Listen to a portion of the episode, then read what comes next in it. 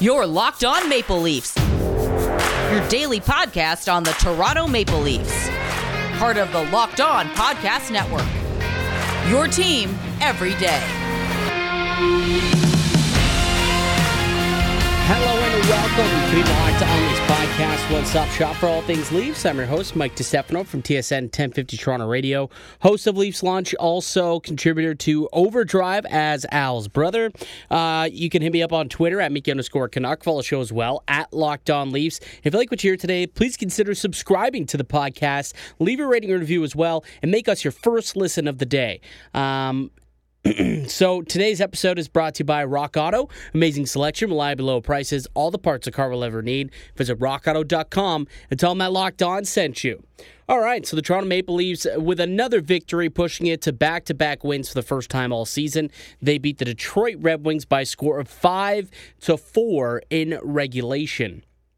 A few things to point out about this game. Then I'll go through my three stars, and then I'm actually going to do since we have our first like full month out of the way. Uh, I guess not a full month, but the the month of October is over, so I'm going to do a Monday morning power ranking. So I'm going to power rank this division that the Maple Leafs find themselves in, see where they are, where I think they stack up amongst the rest of the group, and how I guess well this could affect the the, the playoff race, I suppose. So we'll get into all that uh, after we we chat about Saturday night's game. So let's get right to it. Um, so yeah, five four win over the Detroit Red Wings. Look, two points is two points. They got the win. I, am seeing good things. We're seeing steps in the right direction. The second line continued to play well. You know, um, uh, Mitch Marner uh, had a really good game. John Tavares really strong game, three point effort himself. Kerfoot looked really good. So we're starting to see some of the the big boys begin to play uh, play well. They're starting to find the score sheet. Some consistency is starting to get built in here. Not just consistency game after game, but shift by shift, which is also really important. You know, when you look at the micro level of things, just have you know make sure your next shift is better than your last. Like that, I remember coaches used to tell me that all the time. Just make sure your your next shift uh, is better than your last, and if you keep doing that, you should have a pretty good day. Um, unless, of course, you're uh, Travis Dermott then it's it's very easy to make sure that your shift is better than your last uh, on that Namestnikov goal because, well, he actually didn't get another shift for the rest of the game after that goal, uh, that Namestnikov goal late in the third, about, nah, about midway through the third period, um, which was interesting. But uh, the new D pairings, though, that brings me to that next kind of talking point about this game. Um, some good, some bad. Obviously, I think Dermott, the Dermott Rielly pairing probably wasn't as good as I'd I'd wanted them to be, not as good as I had hoped that that that they would be, considering that I thought Dermott had actually played really well in uh, in a limited role alongside Rasmus Sandin. Not only just like he wasn't just purely sheltered either in that role, like they were getting some defensive zone starts um, against decent competition, not the top top competition, but decent competition. And, um, you know, so I thought, okay, maybe this would work. And I guess that's also why Sheldon Keefe wanted to see how it all worked out. And like they weren't bad, they were fine, but it was a couple of glaring, uh, glaring mistakes that they were on the ice for. I think he was on the ice for two of the, the goals in the third period. I believe both the Veleno and the Namestnikov goal were kind of just, you know, um, you know, bad coverage in their own zone. Veleno wide open in the slot for uh, for breakaway, and then Namestnikov, no one picks him up at the side of the net, and he bangs at a at a puck out in front of Mrazek and gets it. And you know, it just kind of they were momentum killers because that was about a minute after Kerfoot scored to make it 3 1. And then the Namestnikov goal was about a minute after Tavares made it 4 2. So they were just kind of momentum uh, momentum killers in a way. So I, I guess, you know, Dermott kind of had to take a seat for the rest of the third period there and think about what he had done. Um, but it, it, did not seem like it's going to cost him a job. I know there was a lot of conversations about what happens with these pairings now because I liked Brodie and Muzzin. I thought that they actually uh, were a legitimate shutdown pair pairing. And you know, considering that they both had like fifty percent, uh, fifty percent D zone starts, um, you know, they started a, a majority uh, or, or half of their starts were in the D zone, but the puck was in the offensive zone a lot too. But you know, they were a true, true shutdown pairing.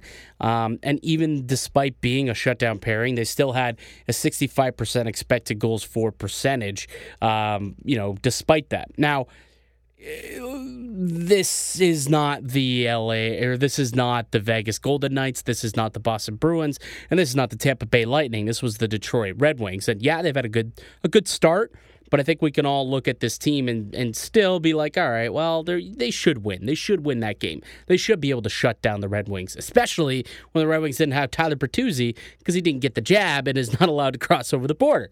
Um, so, like, they should get the win. And I think that's where I do have a little bit of a sour taste in my mouth after that victory. Like, I saw some things that I liked. I, I liked, you know, the, the, the, the formation of a new traditional shutdown pairing with Muzzin and Brodie. I thought that, uh, you know, that second line got going. I thought that, uh, you know, that top line played well. Maybe not, they didn't really find the score sheet. They didn't play amazingly. But overall, I thought the team played good enough. But, it's that lack of killer instinct, which is which is a term that we've used before. It's a term that has been discussed many many times with this with this group.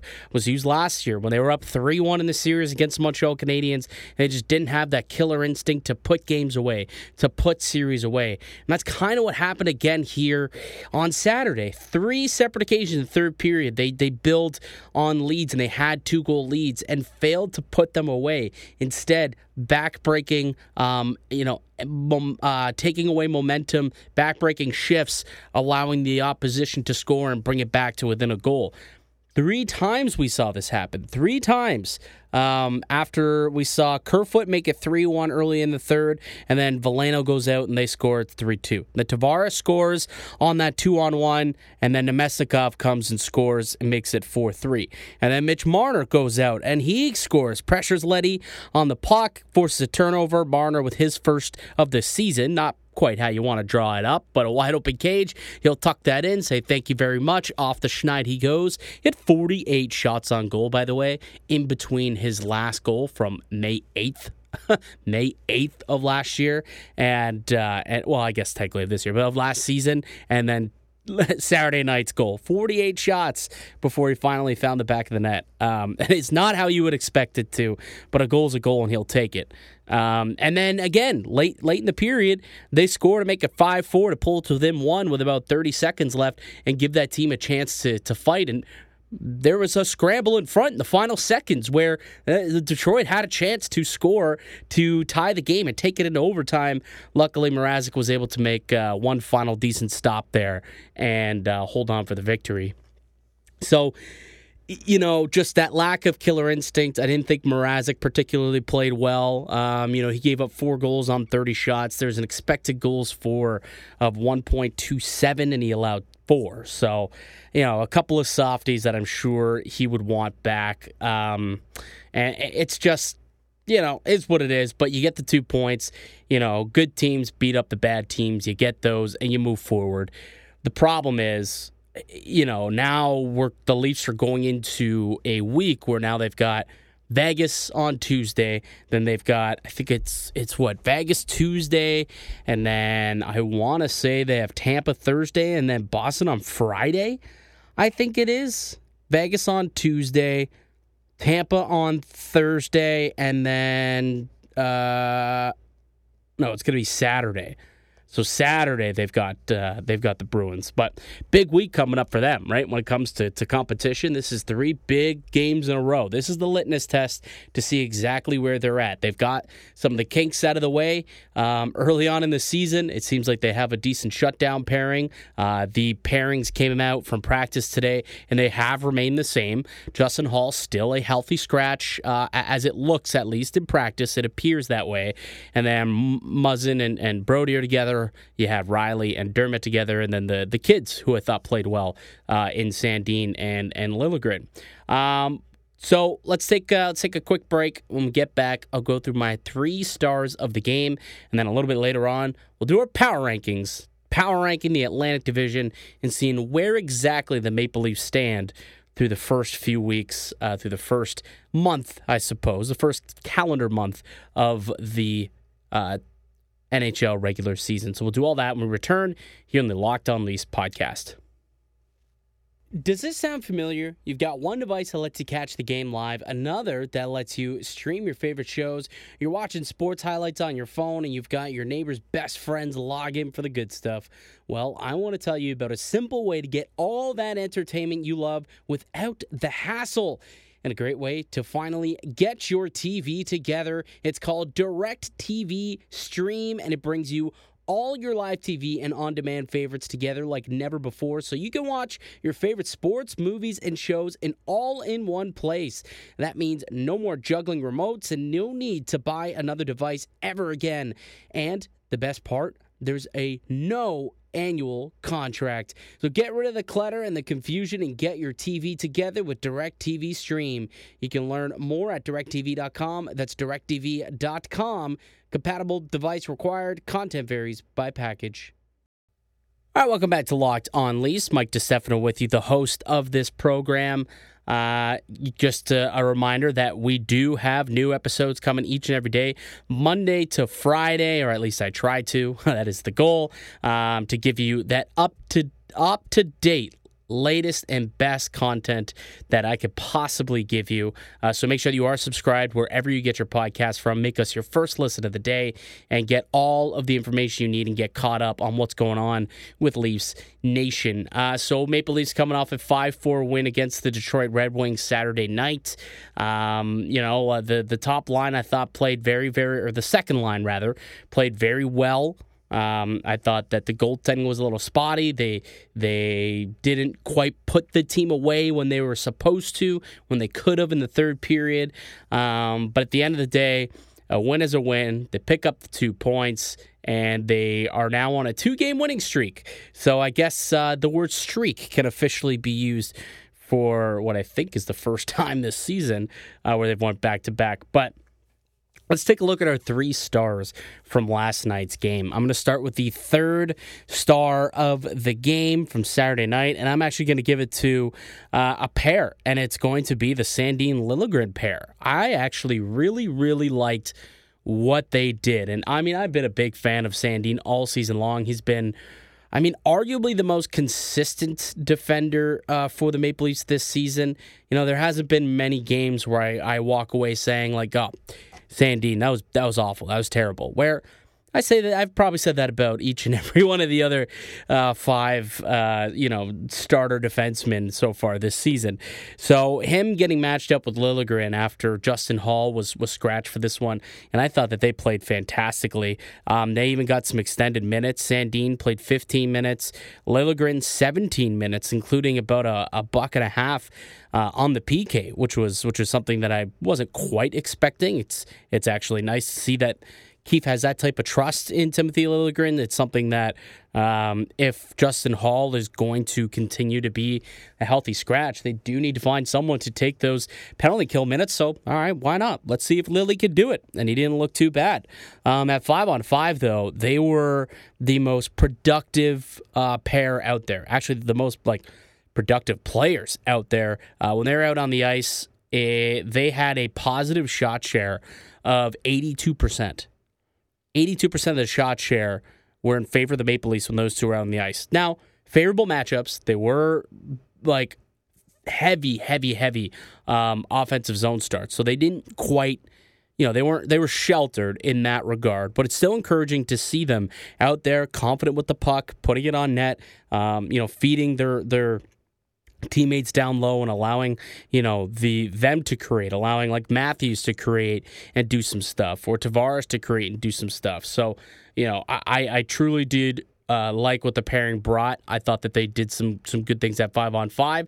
They did some good things uh, on special teams, and they deserve a shout out. So I'm giving that pair, uh, the young kids, the kid pair, uh, the third star of the game. Second star of the night, I'm going to give to. I, I, really struggled with this one, um, but I'm going to give it to Mitch Marner.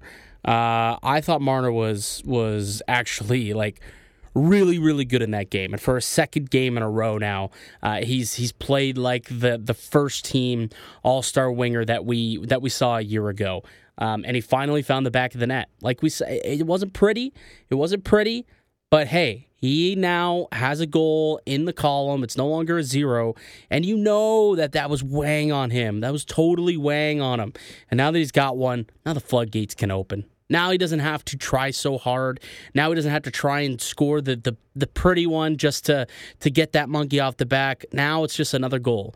It's not as meaningful anymore. So the fact that he was able to, and, and the way that he scored it too, like he worked for that goal. He worked for it right? You, you think about it. You know, Nick Leddy has the puck in behind uh, the net. The the the goalie. Um, Thomas Greiss goes to play the puck over to Nick Leddy. Marner goes, pressures him, you know, good, hard on the forecheck, forces a turnover. Leddy tries to get rid of it, forces a turnover. Uh, you know, Mitch Marner stick checks him and then gets a loose puck and has a wide open cage and he just tucks it in. Boom. Tucks it in. Team goes up uh, 5 3, and that ends up being the game winner. So, you know, it doesn't always have to be pretty. As long as you get pucks into the back of the net, that's a good thing. That is a really, really good thing. Um, but he was he was just you know great all game long. He was creating, he was setting things up. The Muzzin goal uh, late in the third period that was all due to Mitch Marner, right? He brings the puck in into the zone, stick handles himself into getting some extra ice as you know DeKeyser fails to close the gap on him, and then he filters the puck down low to Tavares, who gets it up to Brodie over to Muzzin. He walks in and he rips a shot, uh, goes off a body and in, right? But that clean entry by Marner and by him, you know, making that one extra move to pull away and create ice allows time for them to set up. It allows Tavares to get in deep, to get the puck down to him, then to get it back up and stretch the defense. And then next thing you know, the Leafs are up one nothing, 13 seconds left in the first, and they're heading into the into the intermission with a lead. Not something we've seen a lot of. So it was good to see it happen um, and then not squander it like they did in the Carolina game. But it's like stuff like that, right? Like that didn't show up on the stat sheet for Mitch Marner. He only finished with one goal, one point on the game. But it was, you know, stuff like that where he is creating more ice for himself. He's patient with the puck. He's playing it with so much more confidence. Like that's when Mitch Marner's at his best, and he looked good. Um, had a ninety percent expected goals for percentage uh, in that game. So you know, Mitch Marner, uh, you know, he's starting to return to form, which is nice to see. So we'll give him the second star of the game. First star, hey, Johnny Tirana, the captain, John Tavares, has a terrific game. Uh, a goal, two helpers, three points on the night, uh, 71% in the faceoff dot, uh, 78% expected goals for. I mean, but you just take a look at the goals, you take a look at his, his points, that what he was able to do. And, you know, the Kerfoot one is him just working in behind the net right? The Kerfoot goal, that's him going in hard. Uh, Kerfoot chips the puck in, he chases in after it, he gets a hold of it, and then again, he kind of creates space, gets the D man off of him, and then spots Kerfoot kind of inching his way into the center of the center of the ice into the slot, and he finds him nifty little pass, and Kerfoot fires it into the back of the net.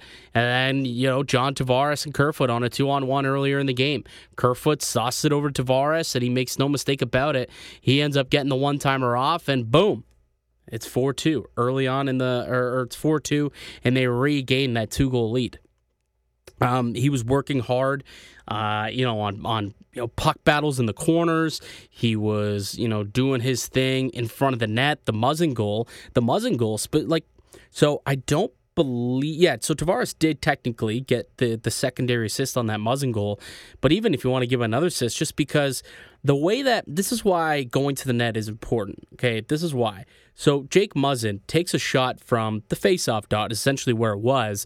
That was somewhat of a seeing eye shot. I mean, Mrazek probably wants that back, but Mrazek was uncomfortable because he had a body, he had bodies near him, right? So Tavares, after he had filtered the puck up to Brodie, went straight to the net for the screen.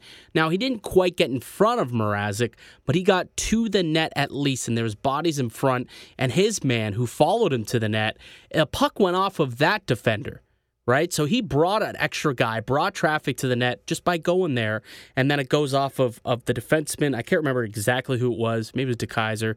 Could have been Leddy. Off of the defenseman shoulder and then into the back of the net, and the Leafs have a one nothing lead uh, going into the intermission with 13 seconds left. So you know, like that type of, of fight, that type of work that I, I, I really love to see out of out of Tavares. It seems like he is starting to round into form. So it's good to see and uh, 100% deserved of the first star of the game. Um, the only other thing that I guess I'll say about this game before I wrap things up, uh, I did mention it that earlier. Uh, the practice lines had just came out, and it seems like they're going to remain the same as they were in the game before. So Justin Holl, um, seemingly looks like the the odd man out, the seventh man, uh, the seventh defenseman of the group, and Liljegren's going to get another look here with Sandin and see what what he can do, see if he can follow up his performance Saturday night against a, a tougher group in, in, in, in Vegas. And I think that's why I think he wants to figure it out. Like, okay, they looked good, but they were playing against a Detroit Red Wings team who A is not great, B didn't have their top goal scorer in Tyler Bertuzzi, and we're on night two of a back to back. So, and they played the Florida Panthers the night before, who are a very good team um, and a hard team to play against. So, you know, yes, those defensive pairings worked, but what about a team that has more depth? A team like Vegas, a team like Tampa, and a team like Boston. This is where it's going to get interesting with the defensive pairings to see if it works.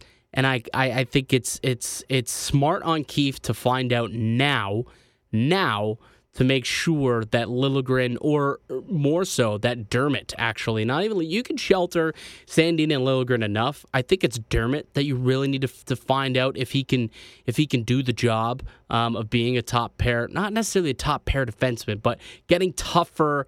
Uh, tougher competition, having more responsibility up on a pairing with Morgan Rielly.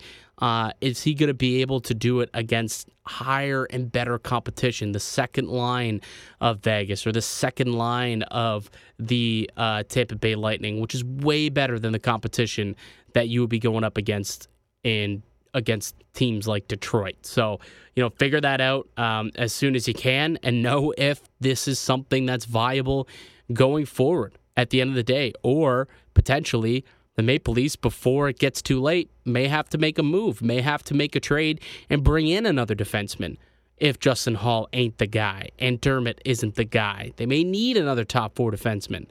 Um, so kudos to uh, to Keefe for for kind of trying to see how this works against Stanley Cup type competition, and, and I like the fact that we're going to see those pairings kind of remain for the game tomorrow, assuming that today's practice lines are indicative of what they're going to be doing uh, tomorrow. Uh, okay, we'll take one more quick break when we get back. Let's do the Monday morning power rankings and see where the Maple Leafs sit in the Atlantic Division according to me, just me. This is my rankings, not anybody else's. These are just my rankings. So if you have something different, I would love for you to challenge me on them and let me know if you think it's different. But these are my rankings from what I've seen over the first few weeks of the NHL season. All right, we'll get back to all that when we return here on the Locked On Leafs podcast. Built Bar is the best tasting protein bar ever. Did you know that the Built Bar has nine delicious flavors, plus the occasional limited time only? Right now, they've got Grasshopper Cookie. It is phenomenal. And when you talk to a Built Bar fan, they're definitely passionate about all of their favorites. If you don't know the Built Bar flavors, well, you're missing out. You got coconut, coconut almond, cherry, raspberry, mint brownie, peanut butter brownie, double chocolate, and salted caramel. So there's something for everyone. And know this my favorite flavor, the peanut butter brownie. It is fantastic. And if you haven't tried all the flavors, you can get a mix box where you'll get two of each of the nine flavors that we provide. And not only are the Built Bar flavors the best tasting, but they're healthy too. They're great for the health conscious guy or gal, but also good for the keto diet. Most of the flavors have 17 grams of protein, just 130 calories, only 4 grams of sugar, and only 4 grams of net carbs. Order today and get that raspberry or mint brownie or whatever you like and get it now. Go to builtbar.com, use the promo code LOCKED15. You'll get 15% off your first order. Use promo code LOCKED15 for 15% off at builtbar.com. Welcome back into Locked On Leafs. Mike DeStefano, the host of the show. And hey, be a friend. Tell a friend about Locked On Leafs. We've got stuff each and every day. The latest Maple Leafs content in the land. Uh, all right, let's get right to it. I said we're going to be coming back and we're going to be chatting about the Atlantic Division. We're going to be doing our uh, Atlantic Division power rankings. And right up at the tippy toppy, the tippy top. Yeah, so we're going to go with the Florida Panthers as the top team right now in the Atlantic Division because 8 0 1 sounds a lot more likely than 8 1 1. I, I did think that they were like basically undefeated when they lose. Okay, so they lost the game against, uh, so they lost one in a shootout to Boston. That was on Saturday. And honestly, I, I, I believe that's the only loss that they've suffered. And that's a pretty good team, man. That is a really good, strong team. Now, obviously, there are some issues right now going on with that team. Um, not exactly sure uh, who is going to be uh, their head coach of the future. Andrew Brunette is is currently that guy. Um, yeah, so yeah, the only they suffered their first loss Saturday night. So uh, the Athletic is is very very wrong in, in, what's going on in their standings. Anyways, eight oh one to start the year. The Florida Panthers uh, a plus eighteen goal differential. Plus 18 goal differential for a team that has Sergei Bobrovsky on it. Um, you know, you weren't sure what you were going to get from the goaltending perspective. It's been phenomenal. It's been great, outstanding. And then up front, Barkov, awesome. Carter Verhaeghe, oh, is he going to have a, a, a, slower start to his second? You know, is he going to be able to uh, build off of what he did last year, scoring 30 out of really came out of nowhere? Yeah, yeah, he's doing pretty darn good. He's doing pretty darn good. And then additionally, you know, Sam Bennett has continued to play well defensively. They've got some some studs. Aaron Ekblad back healthy. He's playing well.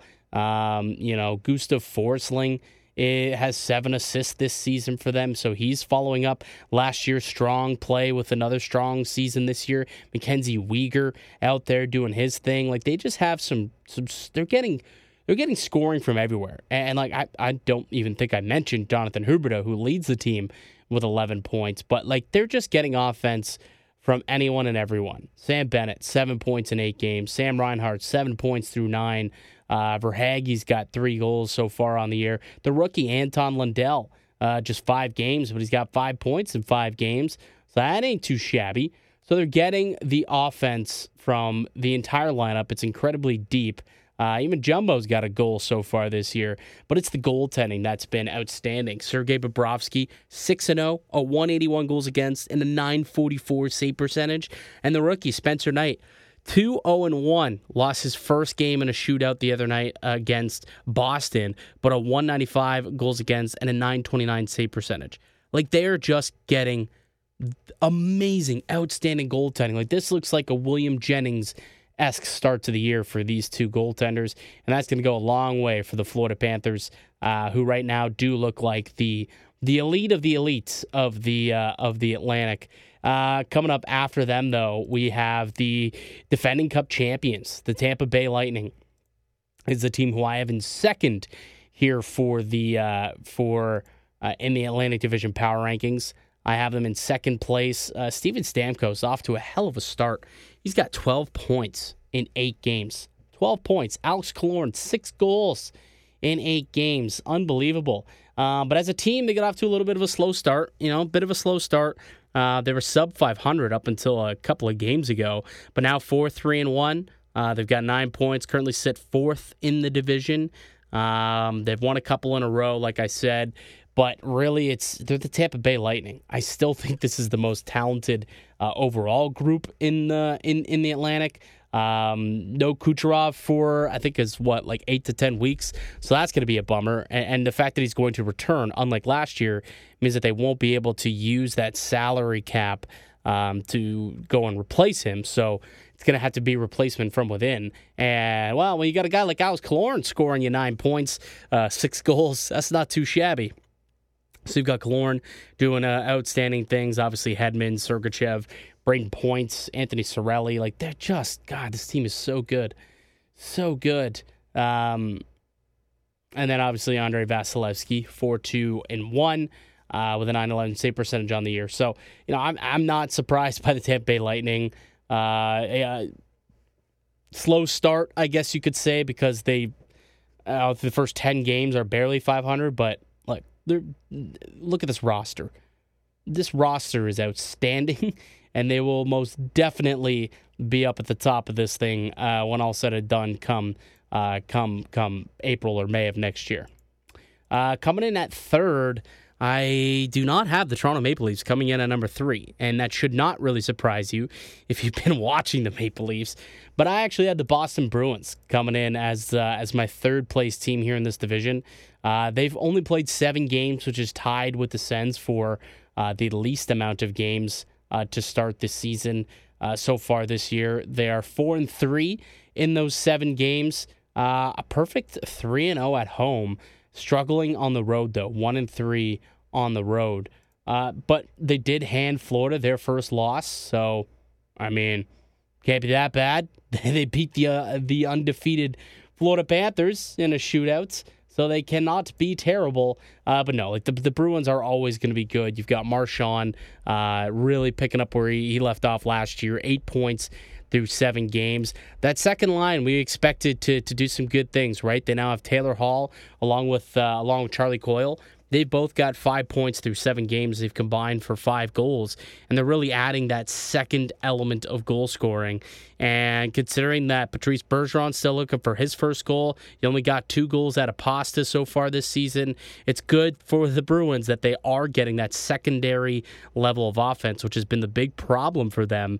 Um, you know, in the past, is once that top unit gets shut down, it's tough for them to muster up offense and and tough for them to to uh, to to win games. But now you got Taylor Hall. Seems like Charlie Coyle is is is picking up where he left off. Um, so it's it's a good good sighting for the Boston Bruins. Uh, goaltending wise, they've been solid as well. Linus Ullmark, 3 and 1 on the year, a 223 goals against, a 927 save percentage. So Linus Ullmark coming over from the Buffalo Sabres, knows the division very well, and um, and, has been a rock for them uh, back between the pipes, which is good because the rookie Jeremy Swayman, who up until Ullmark signed was supposed to be their guy, has been terrible. But one and two on the year with an 893 save percentage uh, could could be better. Uh, could be better. But anyways, the Boston Bruins to me still a little bit better than Maple Leafs. Not gonna lie, I still uh, don't think the Leafs are at the level of the Boston Bruins. But hey, it's only one month. Things could change. Things could change. But coming in at number four, I do have the Toronto Maple Leafs coming in at number four in this division. And here's the problem, though. Like I, I, okay. So the reason why I have them at number four, I guess since we've done this with every team, we can go through it. Uh, four, four, and one. So basically 500 on the year uh, through nine games, a minus eight goal differential.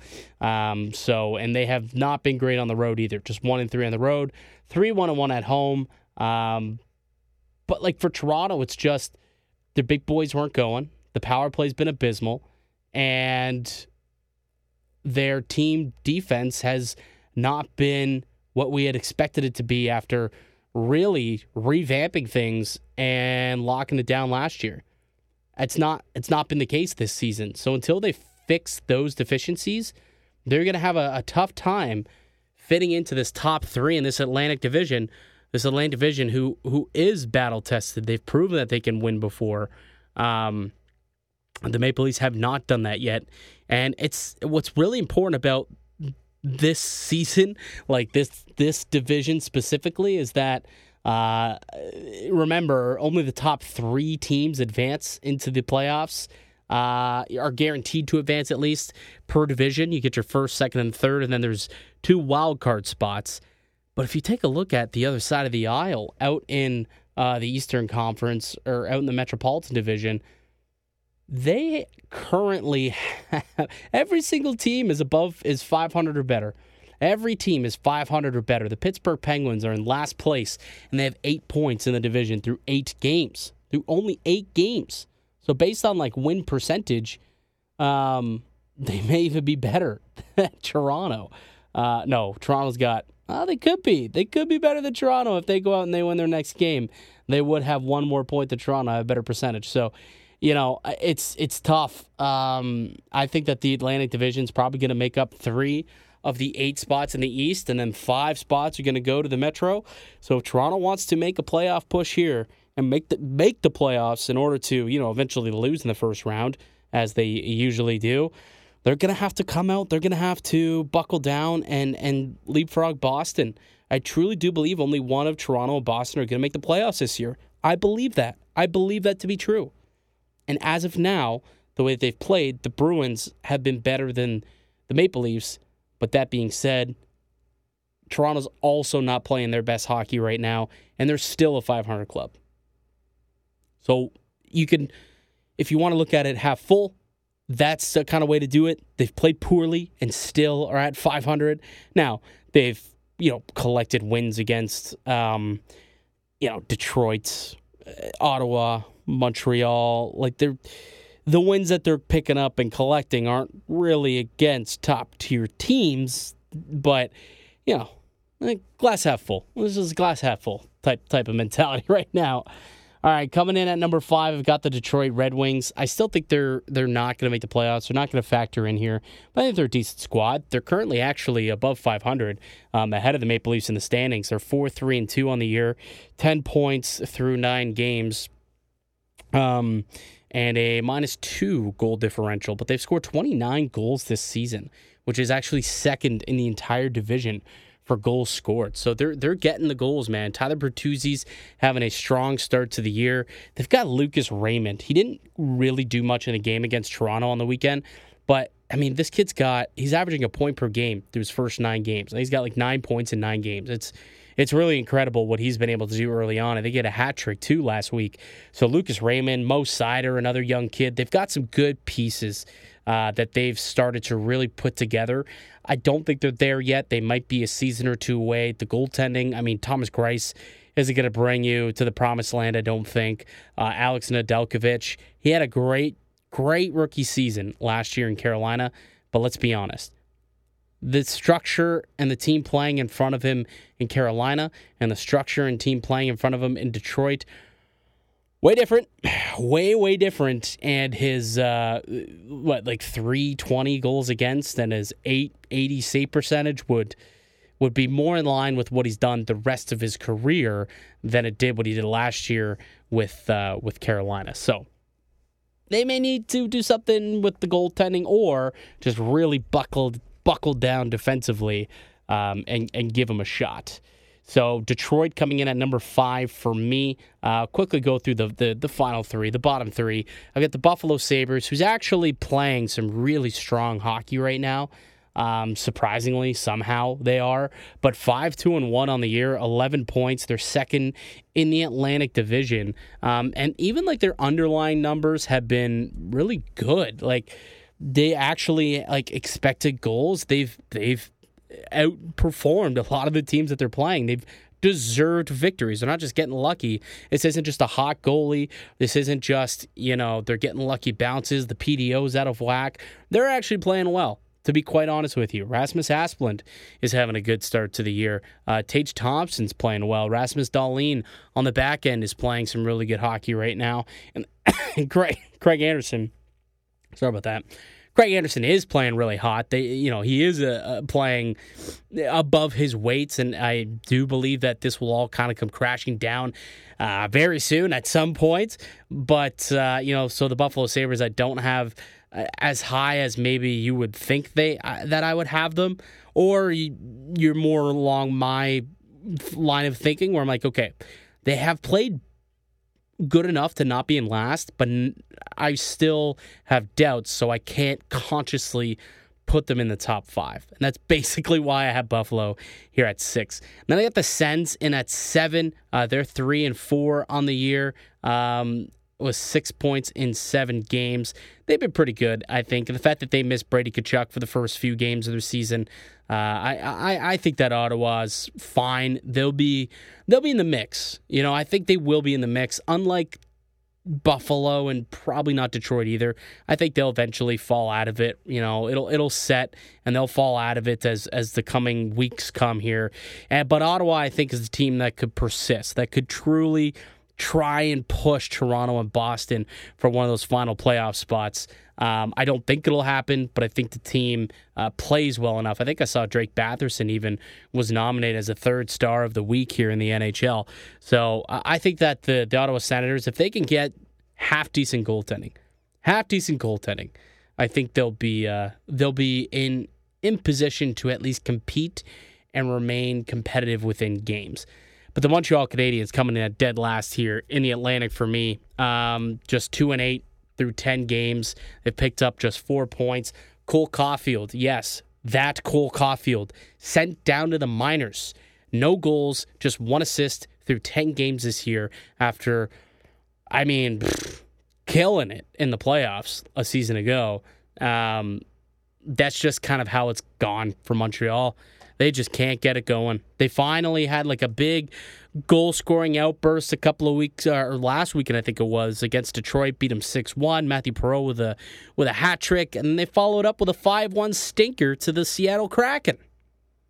It has not gone well with Montreal. They don't have Carey Price for an unknown amount of time, but he's not around unless there's some update there. But I know he's not there as of now, um, which means a lot of stress and pressure is being put on Jake Allen. But in front, they're missing Shea Weber, they're missing Joel Edmondson, and keep in mind that Phil Danault, their top defensive center, who was a beast for them, is also gone. He is now in uh, in in LA. So there are some significant pieces to that core, to that core from last year's playoff run that just aren't there.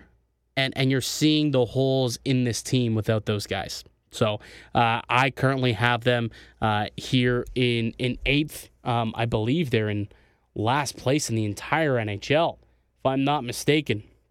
No, that's a lie. Chicago still without a win. Arizona still without a win. Uh, but that's it. So they're third, third last in the NHL, sitting in at 30th, 30th in the NHL. Boy, yeah, Chicago Blackhawks 07 and 2, Arizona 08 and 1. Yikes, yikes, yikes. Uh, but hey, it hasn't gone much, much better. It's got a little better, but not much better for Montreal. And uh, interestingly enough, Arizona, Chicago, Montreal, all three of these teams have been marred with some off ice uh, problems, to say the least. And uh, it's clearly affecting the on ice performance as well. All right, let's uh, let's wrap it up here. I'll once again go through it. So it's the Florida Panthers. To me, are the best team in the Atlantic as of now. The Tampa Bay Lightning coming in at two. The Boston Bruins third. Toronto fourth. The Red Wings coming in at fifth. The Sabres six. Ottawa seven, and the Montreal Canadiens in eighth. All right, that's to do it for me here today on the podcast. I'd like to thank you for listening and supporting the show. You can subscribe to the Locked On Leafs podcast on all podcasts and platforms and receive daily Leafs content. Follow myself on Twitter at Mickey underscore Canuck. Follow the show as well at Locked On Leafs. I'll be back with another episode tomorrow. Going to tee up the game between the Vegas Golden Knights and the Toronto Maple Leafs. But until then, keep it locked right here on Locked On Leafs.